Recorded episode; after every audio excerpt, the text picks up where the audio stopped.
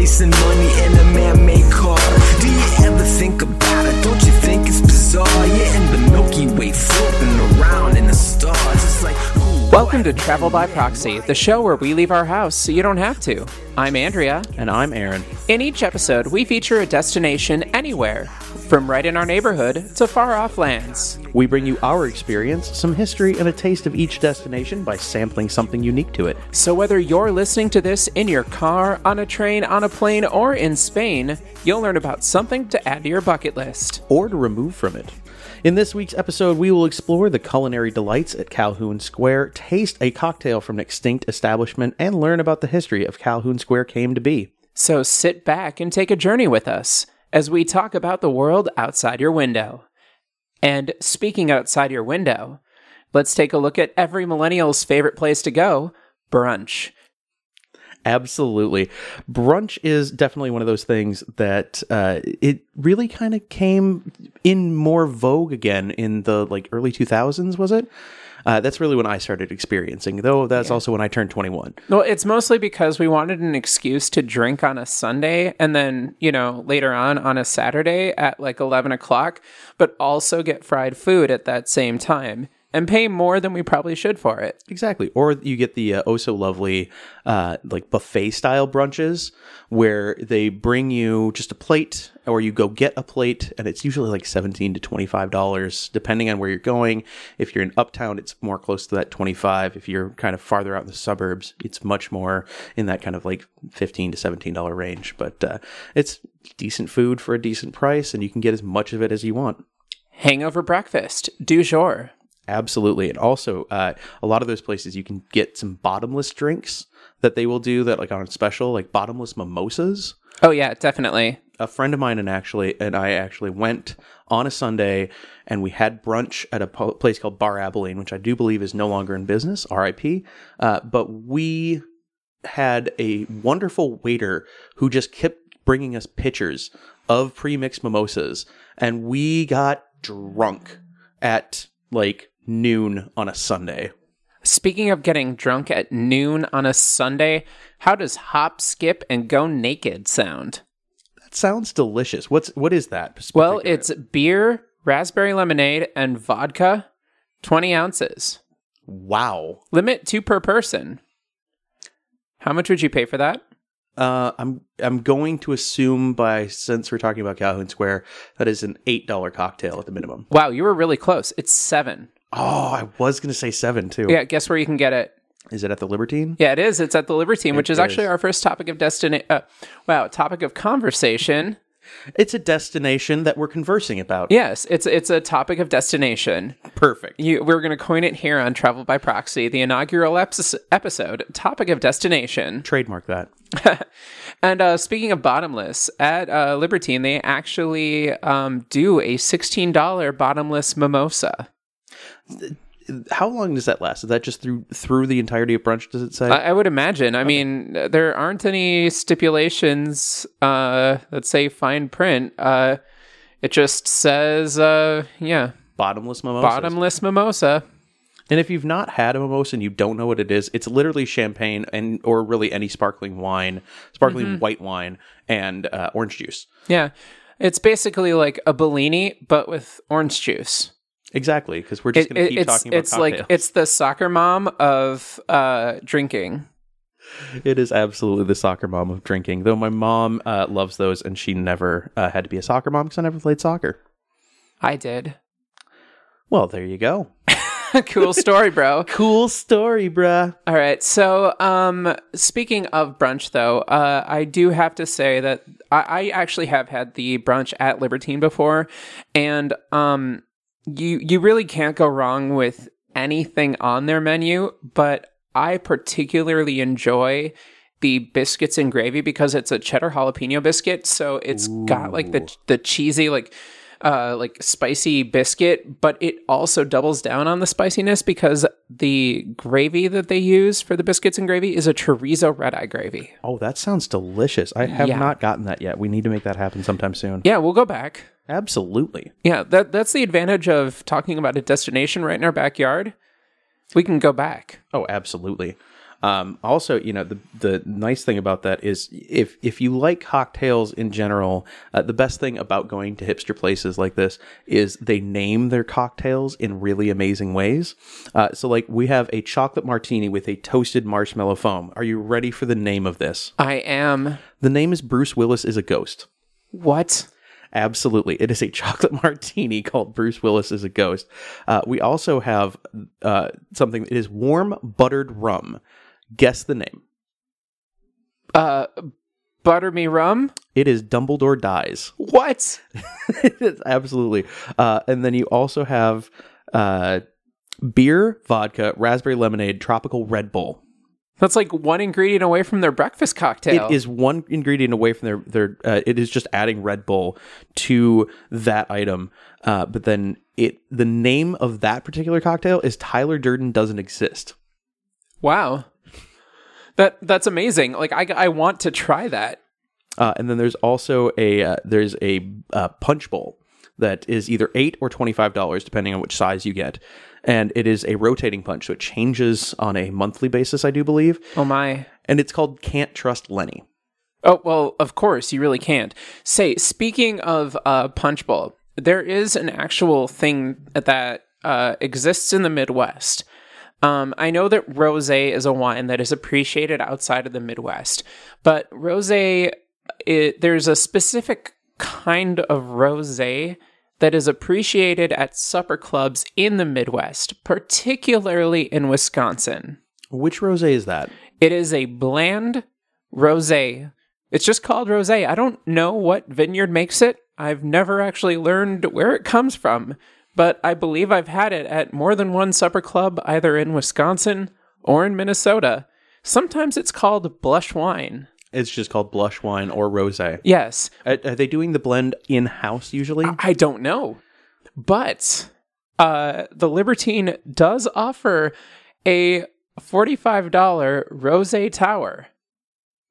Is that like is it one of those weird fancy they pour the rosé down a bunch of glasses and waste a bunch? Well, I have to confess that I have never actually seen this because it's $45. Although they do say on their menu that if you do the math, for it's on their happy hour menu, Yeah. first of all. And if you do the math, it's less than $6 a glass. It's so if you're bringing oh, six dollars a glass, that's going to make me do math in my head. That's Yeah, isn't it problem. fun? So it's it's more like you're you're looking around seven people to get around that level. Yeah. Um, that sounds like a a weird fun thing we should get a bunch of people together for. Um, I it reminds me of random fishbowl drinks. We had um, one of our friends had a birthday a few years ago. We went to uh, the W in downtown Minneapolis, and we had a uh, a fishbowl drink. It cost us like one hundred and twenty five dollars, and that was one of the nights that I realized that I don't want to go to really like quote unquote high class joints anymore. That's why we love the things we talk about on this podcast even more because they're usually in a real person's budget to do uh, more than once in their lifetime. Oh, yeah. Absolutely. Um, I, I actually, I mean, I, I do have a weird kind of love for ridiculous bar drinks. oh yeah, it's. I mean, they're super fun. I mean, there was. Um, we can kind of get into away from the the Libertine for now because I want to talk about the place that was in that space beforehand. Okay. Uh, and it was uh, it was a bar called the Independent, and they had a lot of really handcrafted cocktails, um, and they made a lot of their own. Uh, we're actually going to be drinking one here in a couple of moments uh, that is called the Minnesota Nice, which is uh, Irish whiskey, Midori, which is a watermelon liqueur, and sour uh, mixed together over ice in a mixer and poured into a lowball glass, and generally garnished with maraschino cherry. Um, and it is a delicious, delicious cocktail. And let's just go ahead and get a little pour out of that. yeah, I'm going to actually drink a little bit of the water out of the glass first. we don't want to dilute the, the drink too much because we want to make sure that it's it uh, tastes correctly. Get the Foley on that.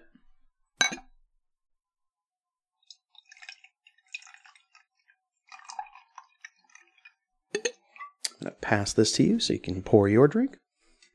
I'm going to get much less good Foley on that Talk so that there's not a lot of silence. I will talk while there's not a lot of silence. Uh, so Andrea is pouring uh, herself the Minnesota Nice into the lowball glass. Uh, you don't need too much. It is it is almost uh, it is literally two thirds booze. Uh, so it's not something that you want to drink like six or ten of in a sitting, um, unless you're sitting at home or have a designated driver or plan on an Uber. Wow. When you inhale on this one, it uh it's like inhaling uh uh ethanol. Mm-hmm. It's uh like the if you just sit and sniff it, it's got that kind of tropical fruit um with just whiskey. You know what this reminds me of when you smell it? It actually reminds me of being at a tiki bar. That's also a, a great place to be. It's uh part of the reason this exists is uh the company that uh, or the group that owns Psycho Suzi's, which is another bar we will talk about at some point, also owned the uh the Independent, and so with that same ownership, they kind of had that same drive to make things better. They just had a whole different aesthetic for the Independent. Hmm. Yeah, I, I actually really liked the Independent. Um, my favorite thing about visiting there was the fact that they had a really easy to reserve large group room. Exactly, and it didn't cost anything. No, it had no minimum. You could just like reserve it and like it was just another table. hmm It just happened to seat like thirty. Yeah, so like if you needed a birthday party or something for your group of friends, you could or you know, a social group like we happen to do on more than one occasion. Ah, those meetup days. You- We you actually could get a, a group of your friends together and book it up. And it was nice because when we went there, um, we weren't interrupting bar service for everybody else. There was a lot of bars we went to at the time that, you know, when you get 35, 40 people all together in one group, you end up taking over the vast majority of an entire bar or restaurant when you have that many people just on short notice. And we did, you know, for for your understanding, we did actually try to contact these places beforehand once we knew we were getting to that level of having, you know, 20 plus people every time we went out but to make sure that we didn't interrupt their business, we'd do everything we could to find places that had those, you know, reservable spots. But some of them had, you know, it's like, oh, we need six months in advance and it's a hundred dollars. Yeah. Kind of screw that. Exactly. No, we we were young people and we wanted to go out and experience bars. So, um, the other, the other, some of the other places that were in that space, uh, ComedySportz also used to be in that sort of uh, It was space. in that upstairs level, just kind of down the hall from Yep, there. right from where the Independent used to be, and now it's also occupied by the space, I believe, where LA Fitness is. It is. LA Fitness took o- took over like half the upper level Mm-hmm. in Calhoun Square after the kind of big redo back in 20, 2007 or 2015 I think was the big one. Um, Yeah. After the uh, the ownership changed again in 2014. Now, um, so we we talked about how we you know we've given a little bit about like one specific place you might want to visit.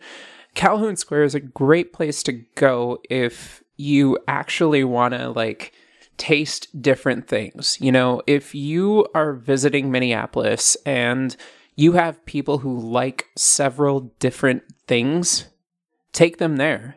Oh, absolutely. I mean, there's there's a lot of there's still a lot of shops in there that are just you know retail outlets. There's Mm-hmm. You can learn to Face across the cook.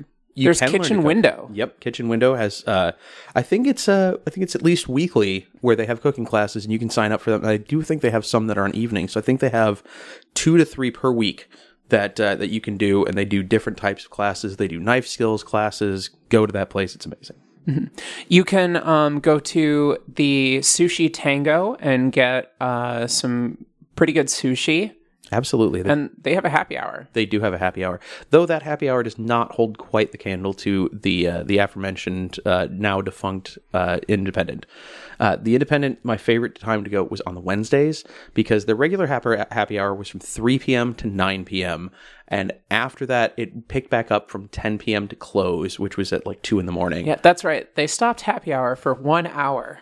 Which was always hilarious because the servers were actively working with you to make sure you stayed on happy hour prices when you went. Now, granted, we I used to go two three times a week at the time, so I knew most of the people that worked there at least on a first name basis. Um, but they would sit there and be like, "Okay, we're about to shut down." So as we shut down happy hour, you want to get like a couple orders in so you can carry yourself for that hour. And they would always be really kind about making sure you bring your like two orders. And they also were all making sure that none of their people or none of their customers were, uh, you know, over imbibing and then going to drive. So they're very cognizant of that. Exactly. Yeah. I always love it when like an establishment looks out for you. And not in like a rude way not in a oh buddy you're you're cut off just get out it's like hey you've had six those are very very high alcohol content drinks maybe it's time to get a quesadilla or maybe it's time to get some chicken wings Maybe it's time to uh, go downstairs.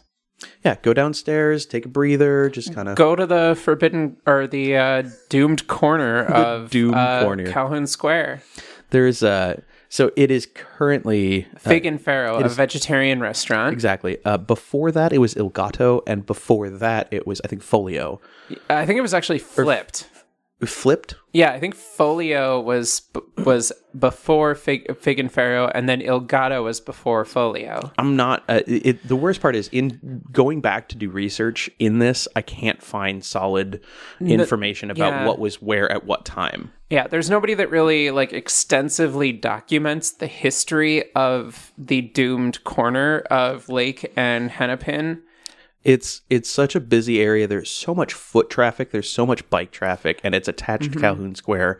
And you would think that being able to run a successful restaurant in that area would not be as bad. But you mm-hmm. also have the situation that across the street from like directly west of that corner of Calhoun Square, where we're talking about Fig and Farro, and where Folio and uh, or Figlio, I think it might have Yeah. been called, and then Il Gatto.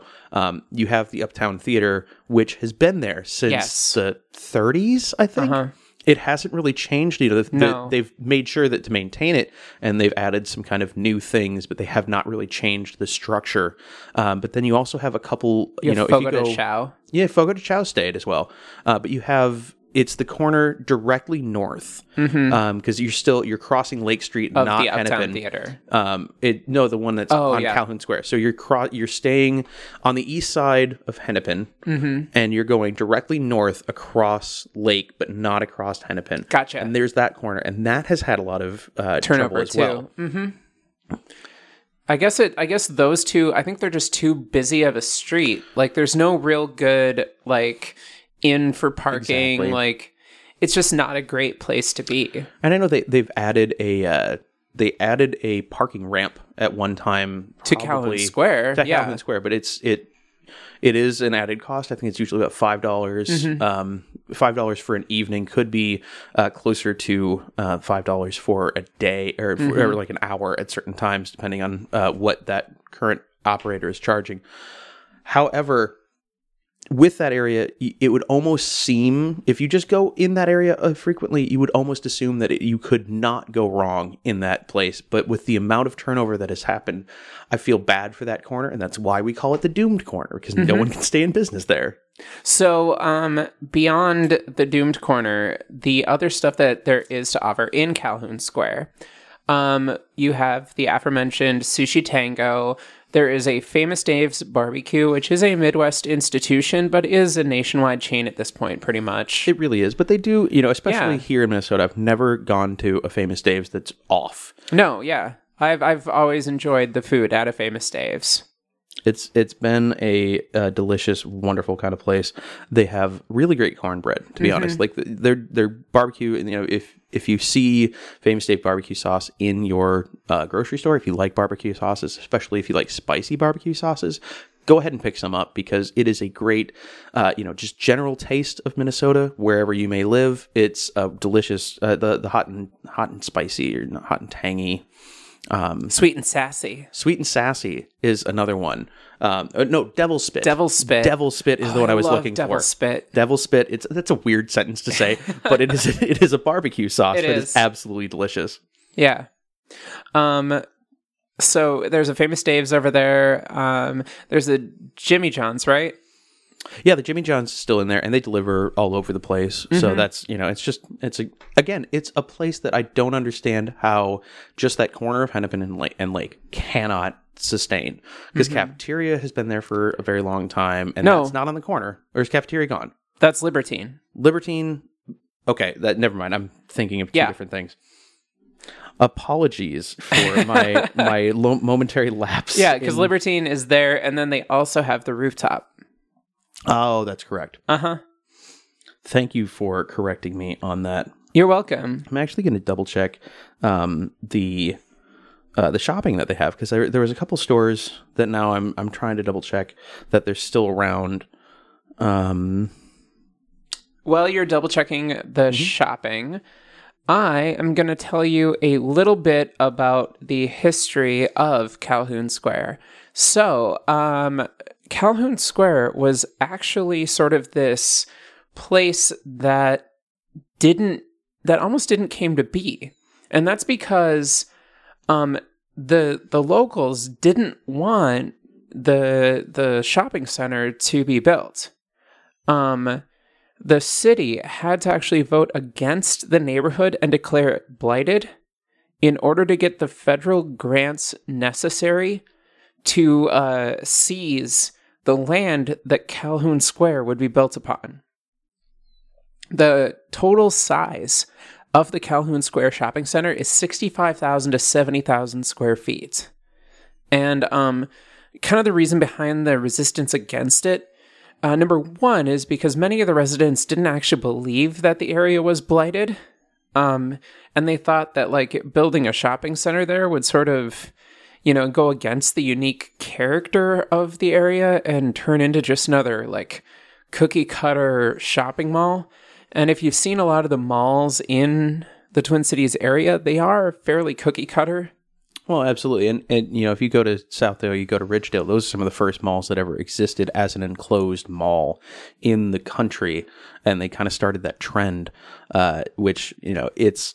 It is definitely a cookie cutter suburban concept where it's, we don't have to go outside. We just kind of stay inside and get all our shopping done one, right here in one spot.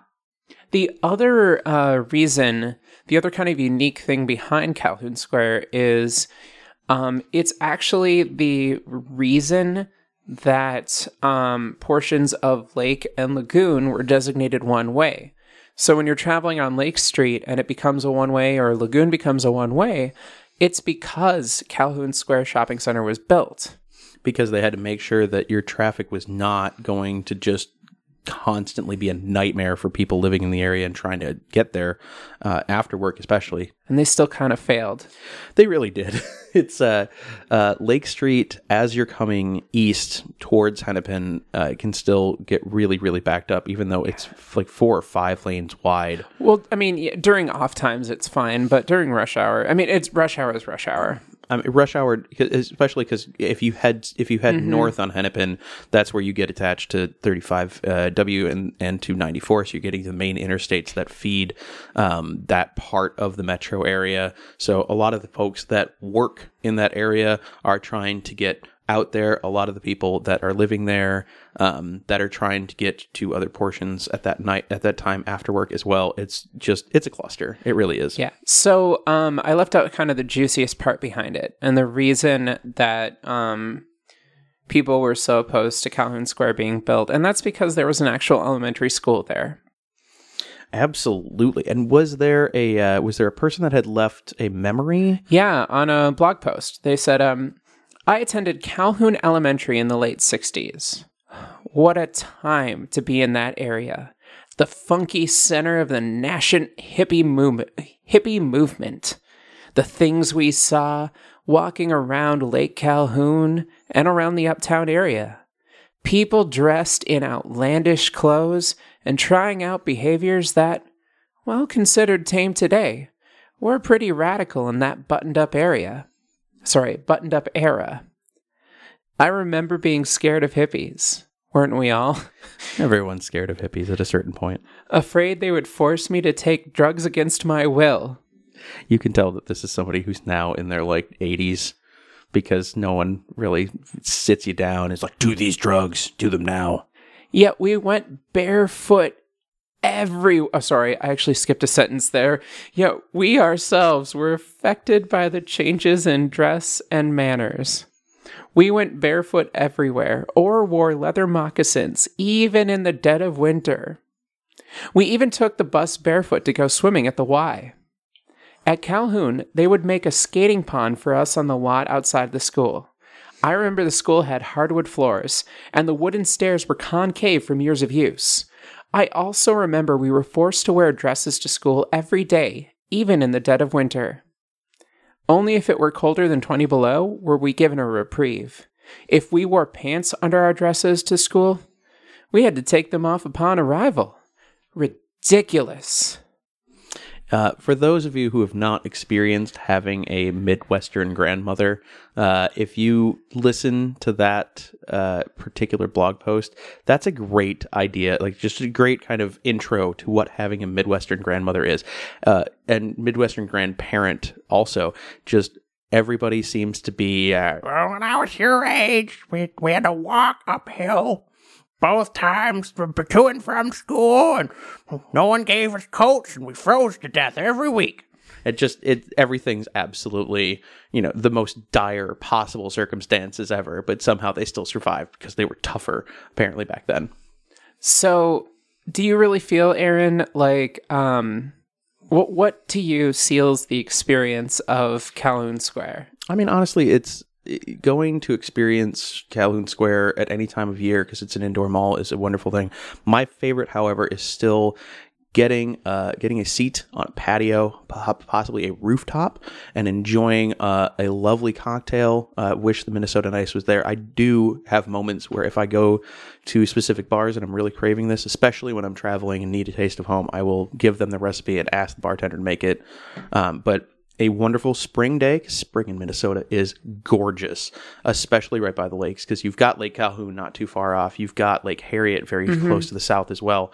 So you just go down, walk around, and uh, and enjoy some shopping and enjoy just walking around the lake. So, to you then, on our travel by proxy, completely arbitrary review scale, you would say a patio on a spring day is the reason to visit Calhoun Square. Absolutely. All right, that's good. For me, the completely arbitrary review scale, the reason to visit Calhoun Square is to uh, go to brunch and try some greasy, delicious food with a little bit of spice to it. Absolutely. Add spice to your to your hangover food. That's it's the best way to actually get unhungover. Well, we're out of time for today, but that doesn't mean that our show has to end. You can contact us by leaving a comment at travelbyproxy.com or by emailing fans at travelbyproxy.com. The Travel by Proxy theme is Good Day by Alex, copyright 2012. Our closing music is Now We're Talking by Jerris, copyright 2015. Both are licensed under Creative Commons Attribution 3.0 license and can be found at dig.ccmixter.org. Thank you very much for listening to this week's episode. We hope you enjoyed it, and we wish you A look out your window. walking with you and you're moving piece stones and you're rearranging all the pieces that you find. Now we're talking about things and places, all the names and the faces, all the people that you love.